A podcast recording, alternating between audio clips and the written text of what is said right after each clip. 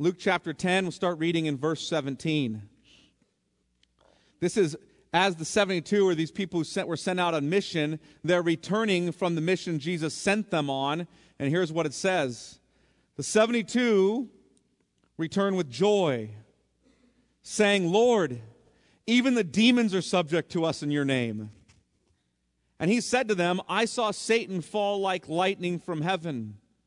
Behold, I have given you authority to tread on serpents and scorpions and over all the power of the enemy, and nothing shall hurt you.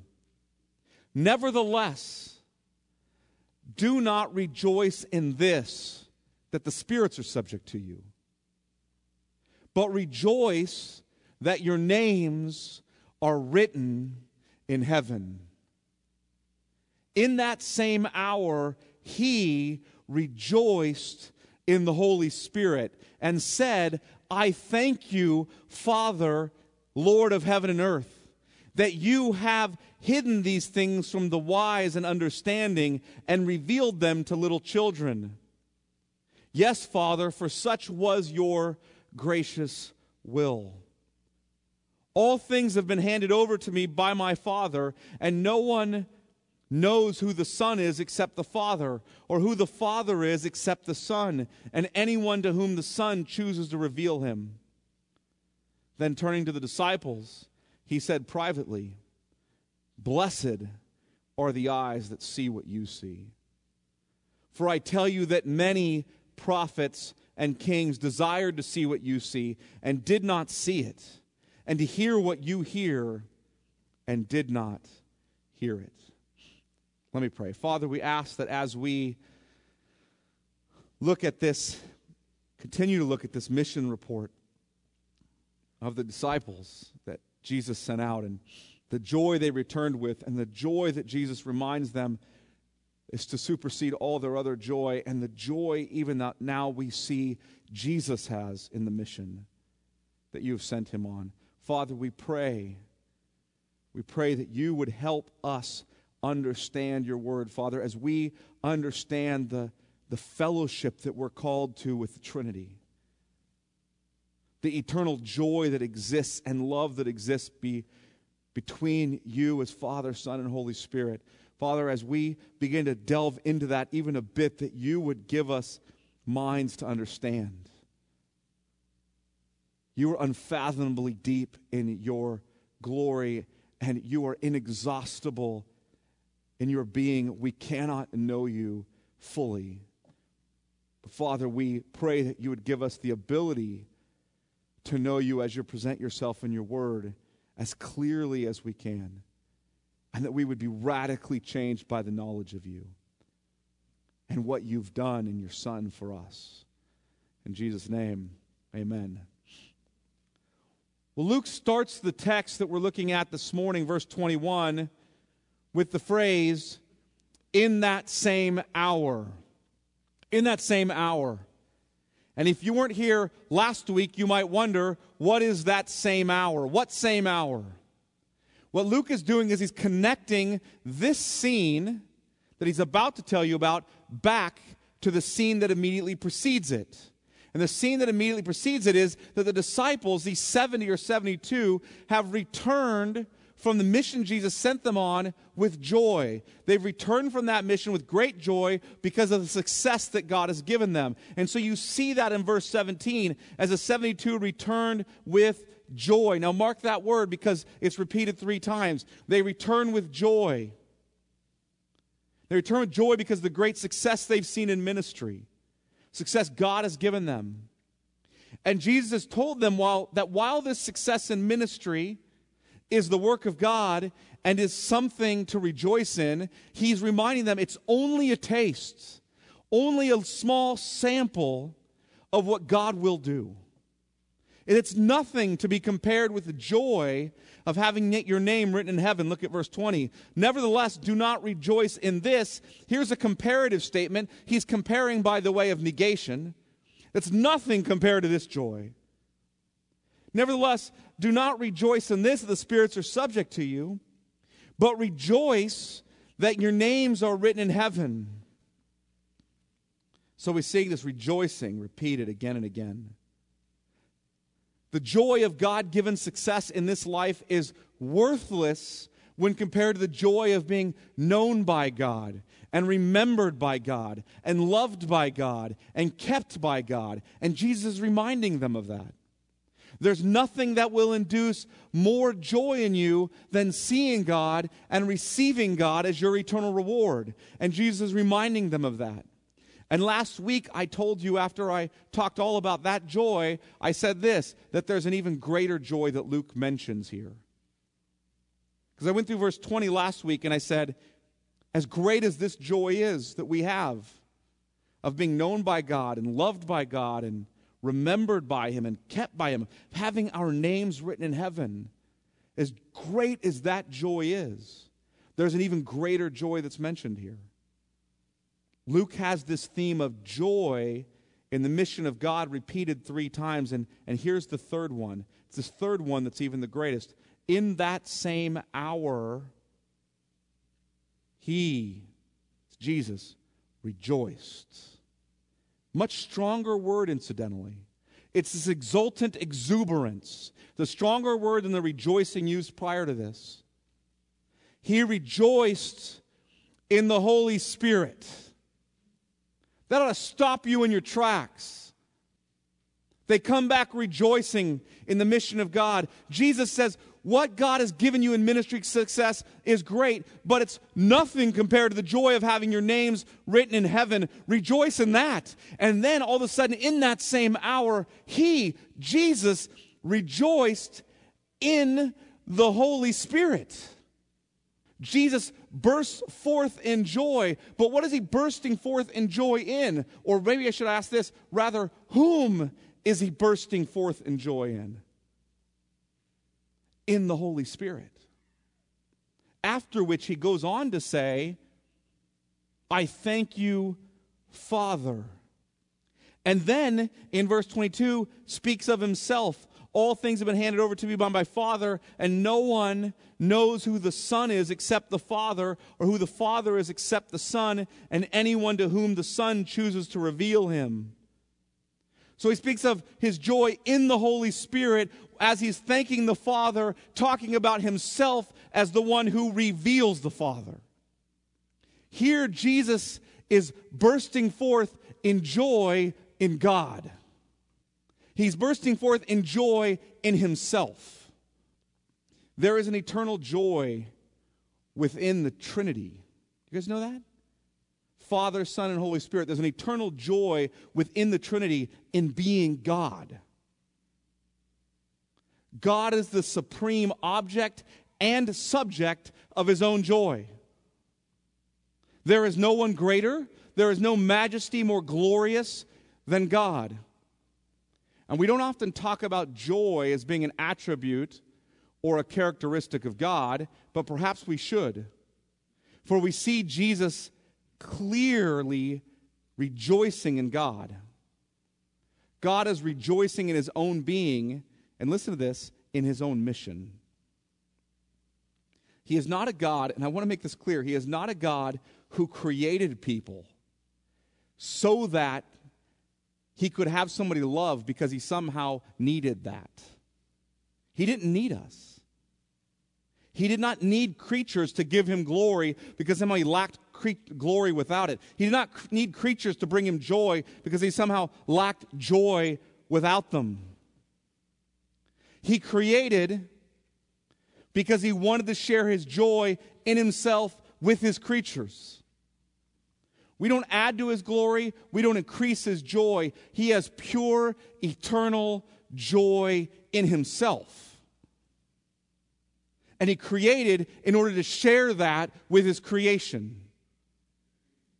There is eternal love and joy between the Father and the Son and the Holy Spirit, and God created us to share that love and joy with us. That's an incredible privilege. He doesn't need us.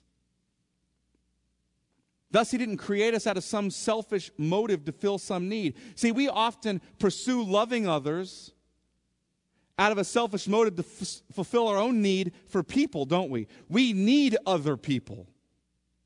God doesn't need any of us. He created purely because He is love. And He enjoys Himself. And He wanted to make creatures who see and enjoy His beauty and His glory. However, we as His creatures sinned and we turned from Him. We traded the glory of God for the reflections of Him in His creation. We traded the joy and glory of the Creator for the dull reflections of that joy and glory in the creation.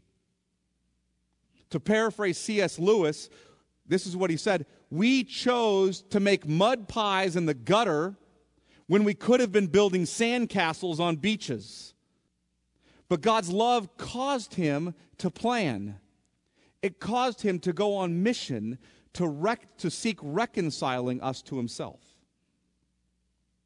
He chose to delight in and receive joy in saving us. That he doesn't save us reluctantly. He doesn't pursue saving us reluctantly. It gives him great joy to pursue saving us and to save us. He chose to take those who fell short of his glory and who found joy in other things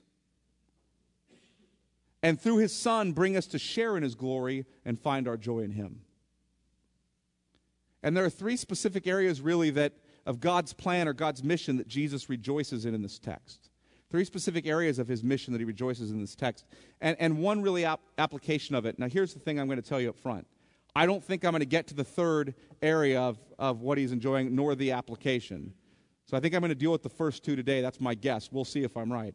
Three areas of God's mission in which Jesus rejoices. Here's the first one Jesus' joy is in the Father's sovereign will to save all those whom the Father has given to him. Hear that? Jesus' joy is in the Father's sovereign will to save all those whom the Father has given to him. Look with me again at verse 21. In that same hour, he rejoiced in the Holy Spirit and said, I thank you, Father, Lord of heaven and earth. Now, who does Jesus thank? He thanks the Father, the Lord of heaven and, earth. He says something about the Father. In other words, he begins by thanking the Father for his absolute monarchy. You're the Lord of heaven and earth. You're the absolute monarch, the sovereign. He begins by saying, I'm thanking God for his exhaustive and all encompassing sovereignty over all things. There is not a random molecule in the universe, and Jesus knows it. And he thanks God for it. God is Lord and sovereign of everything. And Jesus expresses his joy in thanksgiving to his Father, his Father who is sovereign over all things. But Jesus is rejoicing in the Father's sovereignty in a particular regard here. It's a particular regard in which he's rejoicing in his sovereignty. Look at the next phrase Lord of heaven and earth, that you have hidden these things from the wise and understanding and revealed them to little children. Yes, Father, for such was your gracious will. So he's rejoicing in the Father's sovereignty in giving grace and mercy to whom he will, and in giving justice to whom he will. How do I get that idea? Well, there's a group. First, there's a group from whom the Father hides these things. He hides them from the wise and understanding. And there is a group to whom the Father reveals these things to the little children.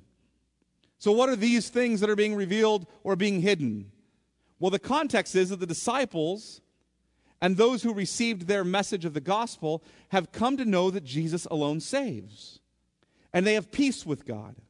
And they've had their names written in heaven. That's the context.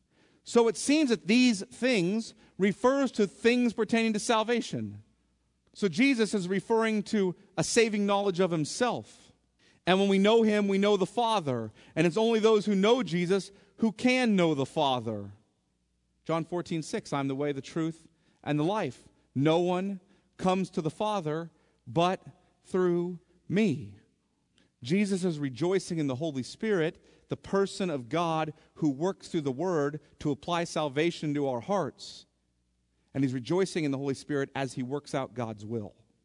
the Father's will. And here's the Father's will it's twofold. First, the Father's gracious will is to hide something, it's to hide the saving knowledge of Jesus from the wise and understanding. It's the Father's gracious will to hide to hide the saving knowledge of Jesus from the wise and understanding. Now, who, is, who are these wise and understanding? What does he mean by that? It means the proud. He means the self righteous, the self satisfied, those who think people who need Jesus are just weak minded types of people. He's not saying categorically, and I want to be clear about this, he's not saying categorically that God's gracious will is to hide these things from the wise and understanding, i.e., the educated, the intelligent. And that his, his will is to reveal these things to the stupid and unwise and uneducated. It's not what he's saying.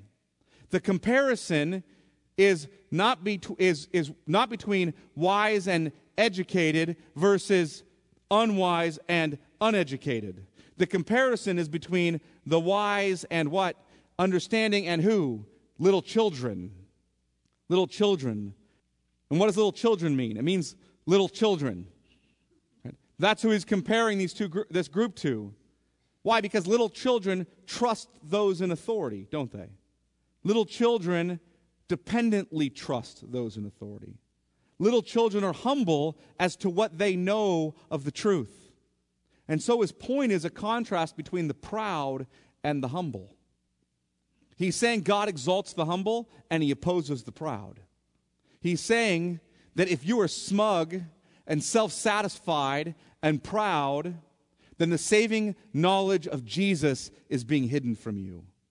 For if you knew the great depths of your sin and wickedness against our holy God, and if you knew the unreachably great heights of God's gracious love for us in Jesus, then you would at once see your need for Him. And you would turn from your sin and your self righteousness and your smugness and your pride, and you would fall on your face before Him and cry out to Him for salvation, and you would know the joy of Him saving you. This is a work the Holy Spirit does in you in fulfillment of the plan of the Father to save us and the provision of Jesus in the cross and resurrection.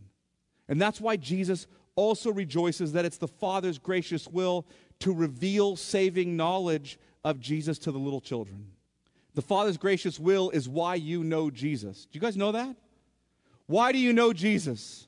Because the Father's gracious will in revealing him to you. That's why you know him. Not because you're smarter, wiser, not because you made better choices, but because of the Father's gracious will in revealing him to you. Because of the work of the Holy Spirit in whom Jesus is rejoicing here. He brought everything to the table. You hear that? He brought everything to the table. You brought only your sin and your need, and you didn't even know you needed to do that until He revealed these things to you. Prior to that, you thought you could bring something else to the table. You thought you could add something. My good works outweigh my bad. My faith is really deep and sincere, it has some virtue attached to it. I bring something to the table. What is wrong with my neighbor? Why don't those people get it? Can't they see the truth? Why do I get it and they don't? No, they can't see the truth. They're blind and they're dead and they're deaf. And so are you until God's gracious will revealed the Son to you. You didn't bring anything. And this is love. Not that we first loved God, but that He first loved us and gave His Son as a propitiation, a satisfaction for our sins. It was truly God's sovereign grace that saved you. And Jesus is rejoicing in that. And that leads to the second area of God's plan or mission that Jesus rejoices in. And here's what it is Jesus' joy is in the Father. His joy is in the Father giving him the mission to share his glory with those whom the Father's given him. Hear that? It's in the Father, his joy is in the Father giving him the mission to share his glory with those whom the Father's given him. Look at verse 22. All these things, or all things, sorry, all things have been handed over to me by my Father. Jesus is rejoicing because his Father's sovereign rule has been handed over to him. He's been sent out on the mission of the Father, and he comes with the Father's sovereign authority. But what does he come with the Father's sovereign authority to do? What does he come to do? All things have been handed over to me. Okay, so I have the Father's sovereign authority, and what am I coming to do? And no one knows who the Son is except the Father, or who the Father is except the Son, and anyone to whom the Son chooses to reveal him. He's come to reveal the Father to us. That's what he's come to do. He comes to make the Father known to us through himself. John in, in the prologue picks up this idea in John chapter 1 in the prologue of the Gospel of John. This idea is picked up.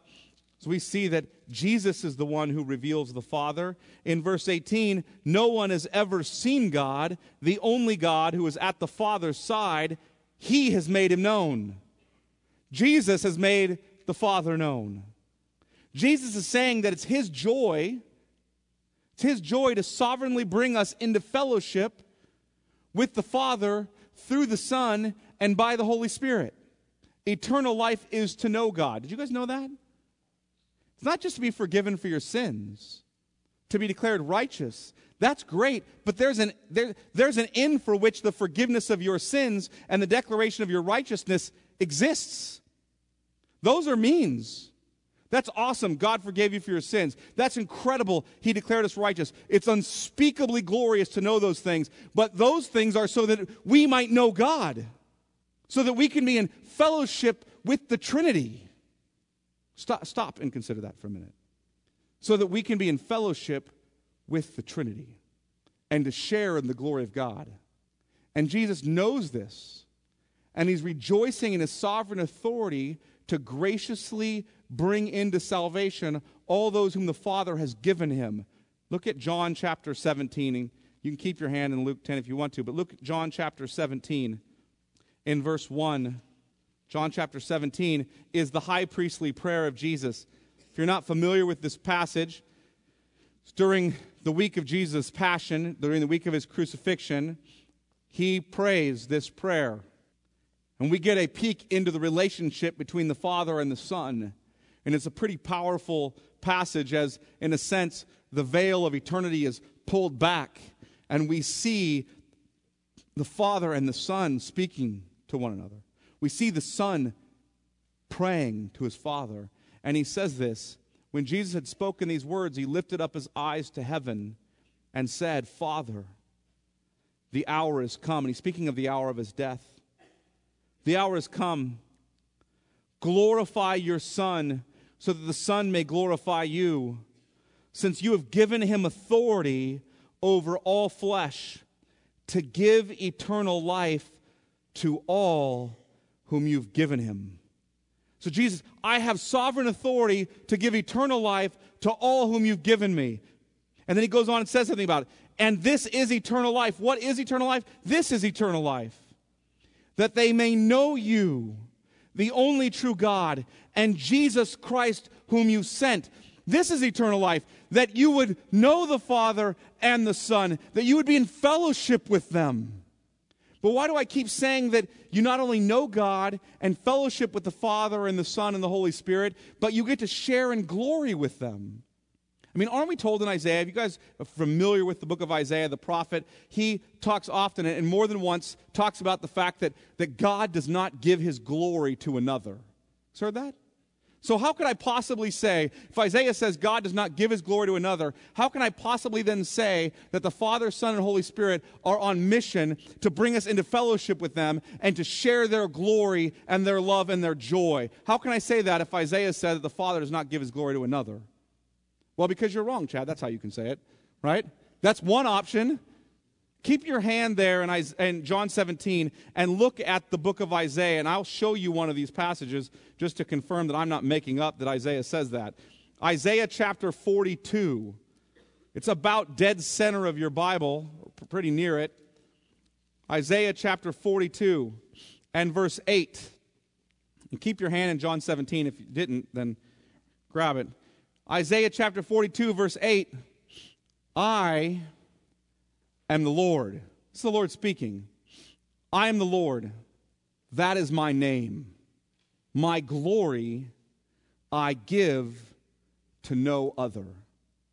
Pretty clear, isn't it? I'm the Lord. That is my name. My glory I give to no other. But what's interesting here is the context.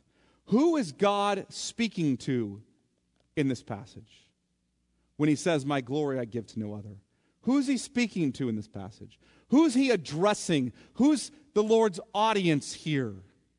Well, look at verse 1 of Isaiah 42. Behold, my servant, whom I uphold, my chosen, in whom my soul delights. Speaking of the suffering servant, Jesus, isn't he? The Messiah, his son. I have put my spirit upon you. He will bring justice forth justice to the nations. He will not cry aloud or lift up his voice or make it heard in the street. A bruised reed he will not break, and a faintly burning wick he will not quench. He will faithfully bring forth justice. He will not grow faint or be discouraged till he has established justice in the earth, and the coastlands wait for his law. These passages are picked up numerous times in the New Testament and said, These are, Jesus is fulfilling these. Thus says God, verse 5, the Lord, who created the heavens and stretched them out, who spread out the earth and what comes from it, who gives breath to the people on it and spirit to those who walk in it. Now the Lord's speaking, and he's addressing his son, this servant of Isaiah 42.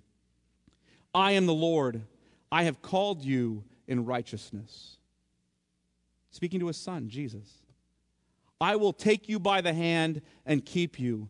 I will give you as a covenant for the people. That's what Jesus was given for, wasn't he? The new covenant in his blood. I will give you as a covenant for the people, a light for the nations, for the Gentiles, to open the eyes that are blind, to bring out the prisoners from the dungeon, from the prison those who sit in darkness. And he continues to go on to, to say to the Son, I am the Lord, that is my name. My glory I give to no other. And the context here is no other excepting my Son. He's the one who receives my glory. I give it to no other but Him. It doesn't go to idols, it goes only to Him. And Jesus knows this, and He picks up on it in John 17 when He says in verse 1 Father, the hour has come, glorify your Son, that the Son may glorify you. And verse 20 of John 17, look there, the Son receives his glory. Now look at John 17, return there in verse 20. And I want you to hear this passage because, in the context of the fact the Father gives his glory to no other but the Son, the eternal glory which the Father and Son have with one another, the eternal love which with the Father and Son share with one another. I want you to hear this. I do not ask for these only. Jesus is praying not just for the apostles, when he says, I do not ask for these only, speaking of the apostles, but also for those who will believe in me through their word. Who does that include? Us. You ever want to hear a prayer of Jesus for you? You know, Jesus prayed for you. When he went to the cross, he didn't have some willy nilly plan in mind that he hoped to God someone might believe in. He had people in mind for whose sins he was atoning. And he had you in mind as he's here praying for you, believers. He's praying for those who will believe in me through the word of the apostles, which we have here. He's praying for you. And what does he pray for you, believers? What does Jesus, the night when he's betrayed, what does he pray for you? Verse 21 that they all may, may be one, just as you, Father, now catch this, just as you, Father, are in me, and I in you that they also may be in us, fellowship with Trinity, so that the world may believe that you have sent me. The glory, verse 22, that you have given me, I have given to them. Do you hear that? Isaiah 42, we as God's creatures should never be receiving God's glory. We have sinned against Him and the glory he gives to no other but his son, his son now gives to us. The glory I've given to them, or you've given to me, I've given to them, that they may be one as we are one, I and them, and you and me, that they may become perfectly one, so that the world may know you sent me, and catch this, and loved them even as you loved me. You ever stopped? The Father loves you even as he loves his Son. Father, I desire that they also, whom you have given me, may be with me where I am to see my glory that you have given me because you loved me before the foundation of the world. O righteous Father, even though the world does not know you, I know you, and these know that you have sent me. I made known to them your name, and I will continue to make it known that the love with which you loved me may be in them and I in them. This ought to utterly stun you. It ought to absolutely stun you. Your mouth ought to be closed in awe of this. Simultaneously, it ought to cause you to rejoice in song. It should devastate you that you receive the glory of God. The glory is given to a son. That you were loved by the Father in the same way the Son is. That you have been invited into fellowship with the triune God of all things. So here's what I'm driving at Jesus is rejoicing in his sovereign privilege, in his sovereign privilege to share the love and glory and joy of God with all those whom the Father has graciously given to him. And if we believe in Jesus, if we know him, we are invited into fellowship with the Trinity. We are in fellowship with the Father and the Son and the Holy Spirit who've chosen, joyfully chosen to make their home in us. We get to see and taste and share the glory and love of the Father and the Son and the Holy Spirit. We will forever come to know God better, and as we do, we will see and know his love and glory more, which will mean that we will forever experience the eternal increase of joy. The eternal, the eternal increase of joy in God is what Jesus is rejoicing to give us. What could be a better gift than that? I mean, who really cares at the end of the day about our money or our possessions or our reputations or our family? Who cares about your wife and kids, men, at the end of the day, compared with this? When you get the eternal increase of joy in God as your reward, when you are loved by the Father as the Son is loved by the Father, when you share in the Father's glory. What can compare to that? I mean, that ought to shake you at your core. It ought to create a sense in awe of you. It ought to help you understand why Peter said that these things, salvation, are things in which the angels long to look. The angels who see the glory of God for all of their existence, who have seen him face to face, those angels are longing to look into our salvation because it blows them away in such a manner that when Jesus is born, the angels burst forth in a choir singing, Glory to God in the highest the God of all things, the King of the universe, the unapproachably holy, unimaginably powerful, unrelentingly loving, kind, and good God finds great joy in giving himself to you. You don't deserve it. You didn't earn it. You can't lose it. He gave you himself freely by grace alone, through faith alone, in Christ alone. In what other manner would it even be possible to receive such a gift? Someone might object, oh, but that kind of free gift, that kind of incredible promise that has no strings attached, that's just given freely, that kind of salvation, if you just give that out like that, if God really gives that, what's the motivation for obedience or holiness or godliness then?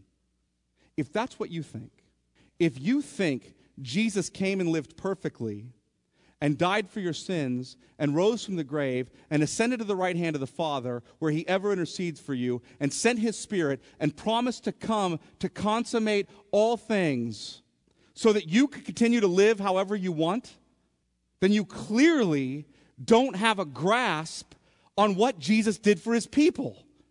Clearly don't have a grasp on it. I met a man last night at the fair who was drunk out of his mind at a booth I was at, and he came up and told me that he loves a particular church in town because he can come there hungover every Sunday, and that's fine as long as he comes. And I thought, you clearly don't have a grasp on what Jesus has done. You clearly don't have a grasp on who the God is whom we worship and the privilege that it is to be in Him. Jesus' great joy and mission is to bring the Trinity into fellowship with you. Nothing motivates holiness more than that. Nothing. Nothing motivates holiness more than the fact that I am united to and in fellowship with the Father and the Son and the Holy Spirit. I mean, shouldn't that alter the way you see your day when you wake up in the morning? You wake up in the morning as someone who's in eternal fellowship with the Father, the Son, and the Holy Spirit. Shouldn't it alter the way you see your vocation? You go to work and swing your hammer as someone who's in fellowship with the Father and the Son and the Holy Spirit. Ought it not alter the way you see your entertainment? You watch that movie as someone who's in fellowship with the Father and the Son and the Holy Spirit. Ought it not alter the way you see success or money or possessions? Doesn't it alter the way you see your suffering? Yes, you're suffering. And suffering is painful now for a time. But Paul can say, I do not I do not consider the sufferings of this present world worth being compared to the glory that's to be revealed to us. Shouldn't it alter the way you see your family or your marriage? Yeah, your spouse is tough to deal with. You're in fellowship with the Trinity, though. Do you not think the Father and the Son and the Holy Spirit can help you? Do you not understand that your eternal joy is not in a good marriage or children who behave? But you have the great joy of being in fellowship with God Himself. Shouldn't alter the way that you pray? How about the way you sing? It ought to alter the way you sing or spend your Sundays. Should alter the way you see and hear the Word of God? Shouldn't it alter the reason you do anything that you do? The Father, the Son, and the Holy Spirit rejoice to make their home in you and to love you and to fellowship with you and to give you the privilege of the eternal increase of joy and to share their glory with you. That's what drives Luther to sing in the hymn, Let goods and kindred go, this mortal life also. The body they may kill, his truth abideth still. His kingdom is forever. And it's there in his kingdom that you get the eternal increase of joy in Him. It ought to move you to sing how deep the Father's love for us, how vast beyond all measure, that He should give His only Son to make a wretch His treasure. How great the pain of searing loss. The Father turns his face away as wounds which mar the chosen one bring many sons to glory. Let me pray. Father, we ask that you would help us to understand and delight in and find great joy in the fact that because of what your son has done in his mission, this mission you were pleased to send him on, the mission he was pleased to carry out, the mission that your spirit continues to apply to us. Father, we pray that you give us great joy in the fact that that was fulfilled by you and that you have brought us into fellowship with your Son. If there's anyone here who doesn't know you, who isn't looking to you, who doesn't know the joy of their salvation in you, Father, people who, who may believe in you, but they just just don't know the joy of their salvation. We pray that you would capture their hearts with your love, that they would see the privilege they have of being in you. They would know that it gave you great joy to bring them into fellowship with you. They would sing from that, Lord. For all of us, that you would shake us at our core that we would be very radically different people because of the fact that we are not just forgiven our sins and declared righteous, but we are adopted as your sons. We are united to you and we're in fellowship with you. We are loved by you as your son is. Would we understand that and begin to get a taste of that and rejoice and live out of that as we grow into holiness? As we look forward to the day when we will forever sing your praises, as we sing, Worthy is the Lamb who was slain. In Jesus' name, amen.